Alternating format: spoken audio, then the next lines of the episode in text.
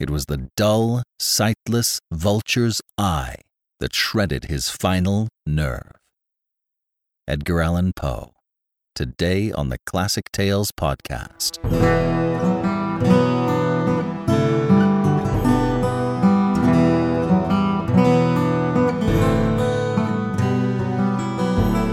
Welcome to this vintage episode of the Classic Tales podcast. Thank you for listening.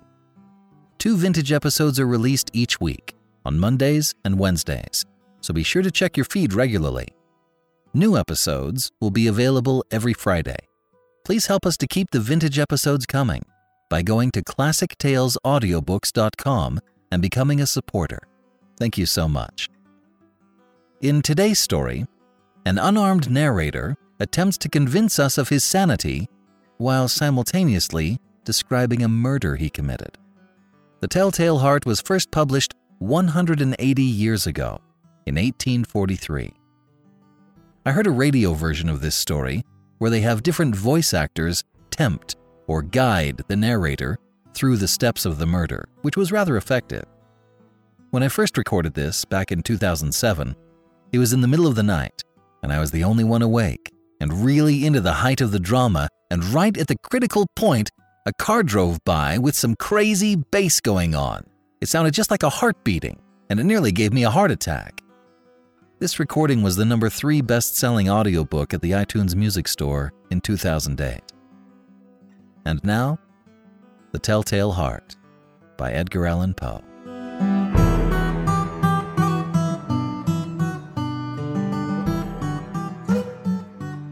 True.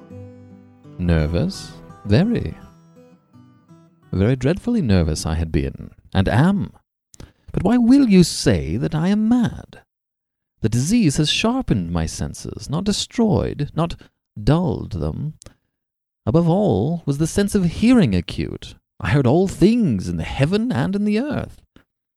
I heard many things in hell. How then am I mad? Hearken, and observe how healthily, how calmly I can tell you the whole story. It is impossible to say how first the idea entered my brain, but once conceived, it haunted me day and night. Object there was none, passion there was none. I loved the old man. He had never wronged me, he had never given me insult. For his gold I had no desire. I think it was his eye. Yes, it was this. One of his eyes resembled that of a vulture, a pale blue eye with a film over it. Whenever it fell upon me, my blood ran cold, and so, by degrees, very gradually, I made up my mind to take the life of the old man, and thus rid myself of the eye forever. Now, this is the point. You fancy me mad. Madmen know nothing, but you should have seen me. You should have seen how wisely I proceeded. With what caution, with what foresight, with what dissimulation I went to work. I was never kinder to the old man than during the whole week before I killed him. And every night, about midnight, I turned the latch of his door and opened it oh, so gently. And then, when I had made an opening sufficient for my head, I put in a dark lantern, all closed, closed so that no light shone out, and then I thrust in my head. Oh, you would have laughed to see how cunningly I thrust it in. I moved it slowly, very, very slowly, so that I might not disturb the old man's sleep. It took me an hour to place my whole head within the opening so far that I could see him as he lay upon his bed. Ha! Would a madman have been so wise as this? And then, when my head was well in the room, I undid the lantern cautiously. Oh, so cautiously! Cautiously. For the hinges creaked, I undid it just so much that a single thin ray fell upon the vulture eye. And this I did for seven long nights, every night, just at midnight. but I found the eye always closed, and so it was impossible to do the work, for it was not the old man who vexed me, but his evil eye. And every morning, when the day broke, I went boldly into the chamber, and spoke courageously to him, calling him by name in a hearty tone, and inquiring how he had passed the night. So you see, he would have been a very profound old man indeed, to suspect that every night, just at twelve, I looked in upon him while he slept. Upon the eighth night, I was more than usually cautious in opening the door. A watch's minute hand moves more quickly than did mine. Never before that night had I felt the extent of my own powers, of my sagacity. I could scarcely contain my feelings of triumph. To think that there I was, opening the door little by little, and he not even to dream of my secret deeds or thoughts. I fairly chuckled at the idea, and perhaps he heard me, for I moved on the bed suddenly as if startled. Now you may think that I drew back, but no. His room was as black as pitch with a thick darkness, for the shutters were close fastened through fear of robbers, and so I knew that he could not see the opening of the door, and I kept pushing it on steadily. Steadily. I had my head in, and was about to open the lantern when my thumb slipped upon the tin fastening, and the old man sprang up in the bed, crying out, Who's there? I kept quite still and said nothing. For a whole hour I did not move a muscle, and in the meantime I did not hear him lie down. He was still sitting up in the bed, listening, just as I have done night after night, hearkening to the death watches in the wall. Presently I heard a slight groan, and I knew it was the groan of mortal terror. It was not a groan of pain or of grief. Oh, no. It was the low, stifled sound that arises from the bottom of the soul when overcharged with awe. I knew the sound well. Many a night, just at midnight, when all the world slept, it has welled up from my own bosom, deepening with its dreadful echo the terrors that distracted me. I say I knew it well. I knew what the old man felt, and pitied him, although I chuckled at heart. I knew that he had been lying awake ever since the first slight noise, when he had turned in the bed. His fears had been ever since growing upon him. He had been trying to fancy them causeless, but could not. He had been saying to himself, It is nothing but the wind in the chimney. It is only a mouse crossing the floor. Or, It is merely a cricket which has made a single chirp.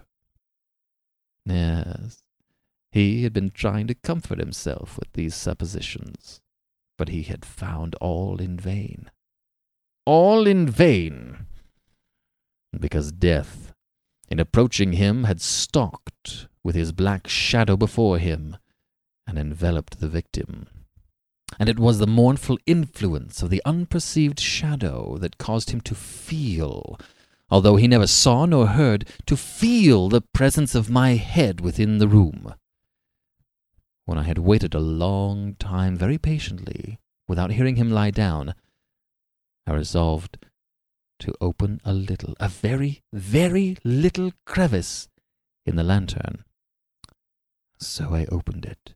You cannot imagine how stealthily, stealthily, until at length a single dim ray, like the thread of the spider, shot out from the crevice and fell upon the vulture eye. It was open. Wide, wide open. And I grew furious as I gazed upon it. I saw it with perfect distinctness, all a dull blue with a hideous veil over it that chilled the very marrow in my bones. But I could see nothing else of the old man's face or person, for I had directed the ray as if by instinct precisely upon the damned spot.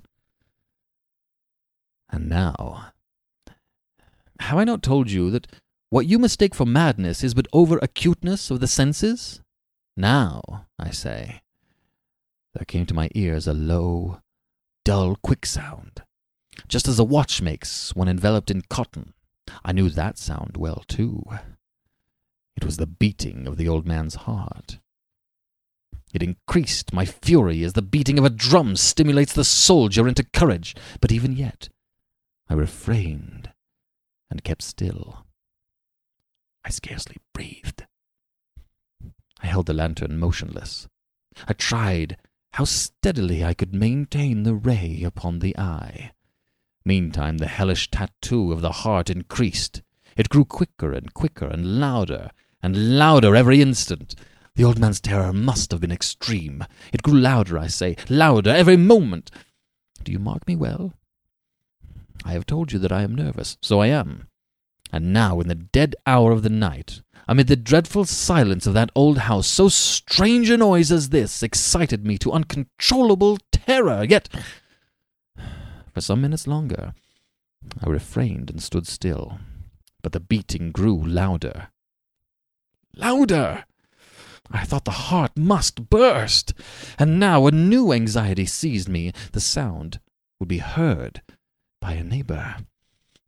The old man's hour had come. With a loud yell, I threw open the lantern and leaped into the room. He shrieked once, once only. In an instant, I dragged him to the floor and pulled the heavy bed over him.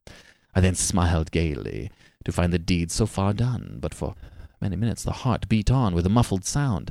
This, however, did not vex me. It would not be heard through the wall. At length, it ceased. The old man was dead. I removed the bed and examined the corpse. Yes, he was stone, stone dead.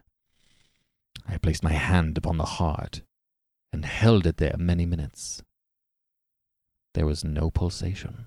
He was stone dead. His eye would trouble me no more. If you still think me mad, you will think so no longer when I describe the wise precautions I took for the concealment of the body. The night waned, and I worked hastily but in silence. I took up three planks from the flooring of the chamber, and deposited all between the scantlings.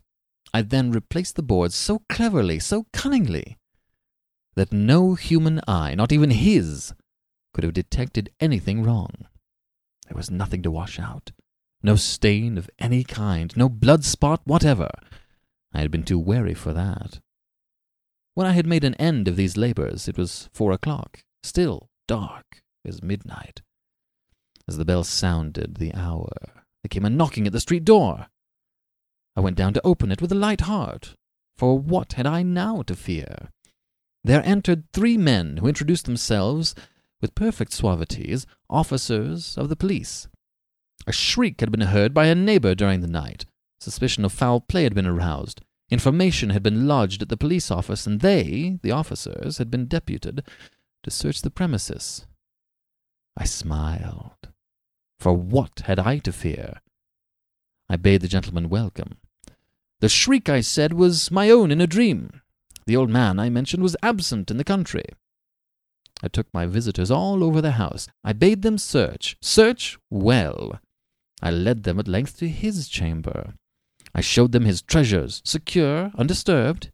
In the enthusiasm of my confidence, I brought chairs into the room and desired them here to rest from their fatigues, while I myself, in the wild audacity of my perfect triumph, placed my own seat upon the very spot beneath which reposed the corpse of the victim.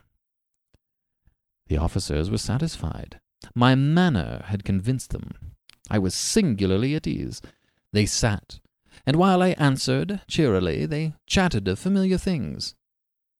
But ere long I felt myself getting pale, and wished them gone.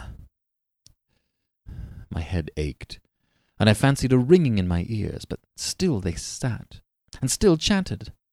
The ringing became more distinct. I talked more freely to get rid of the feeling, but it continued and gained definitiveness until at length I found that the noise was not within my ears. No doubt I now grew very pale, but I talked more fluently and with a heightened voice. Yet the sound increased, and what could I do? It was a low, dull, quick sound. Much such a sound as a watch makes when enveloped in cotton. I gasped for breath, and yet the officers heard it not. I talked more quickly, more vehemently, but the noise steadily increased. I arose and argued about trifles in a high key and with violent gesticulations, but the noise steadily increased. Why would they not be gone? I paced the floor to and fro with heavy strides as if excited by fury by the observations of the men, but the noise steadily increased. Oh, God, what could I do? I foamed, I raved, I swore. I swung the chair upon which I had been sitting, and grated it upon the boards, but the noise arose over all and continually increased. It grew louder, louder, louder, and still the men chatted pleasantly and smiled. Was it possible they heard not? Almighty God! No. No. They heard. They suspected. They knew. They were making a mockery of my horror. This I thought, and this I think. But anything was better than this agony. Anything was more tolerable than this derision. I could bear those hypocritical smiles no longer. I felt that I must scream or die. And now again. Hark louder, louder, louder, louder.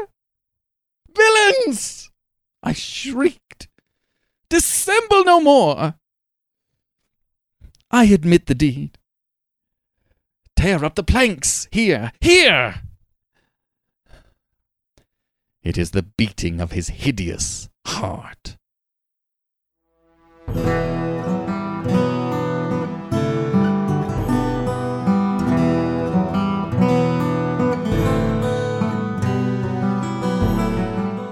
This is BJ Harrison.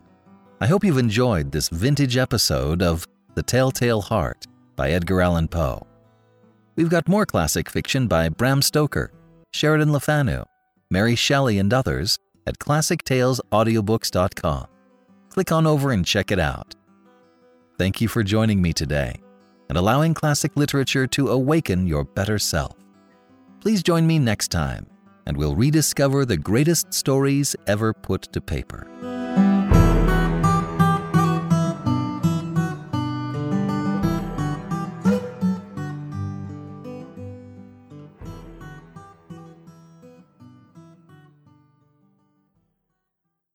Waiting on a tax return? Hopefully, it ends up in your hands. Fraudulent tax returns due to identity theft increased by 30% in 2023. If you're in a bind this tax season, LifeLock can help. Our US based restoration specialists are experts dedicated to helping solve your identity theft issues. And all Lifelock plans are backed by the Million Dollar Protection Package. So we'll reimburse you up to the limits of your plan if you lose money due to identity theft. Help protect your information this tax season with LifeLock. Save up to 25% your first year at LifeLock.com slash aware.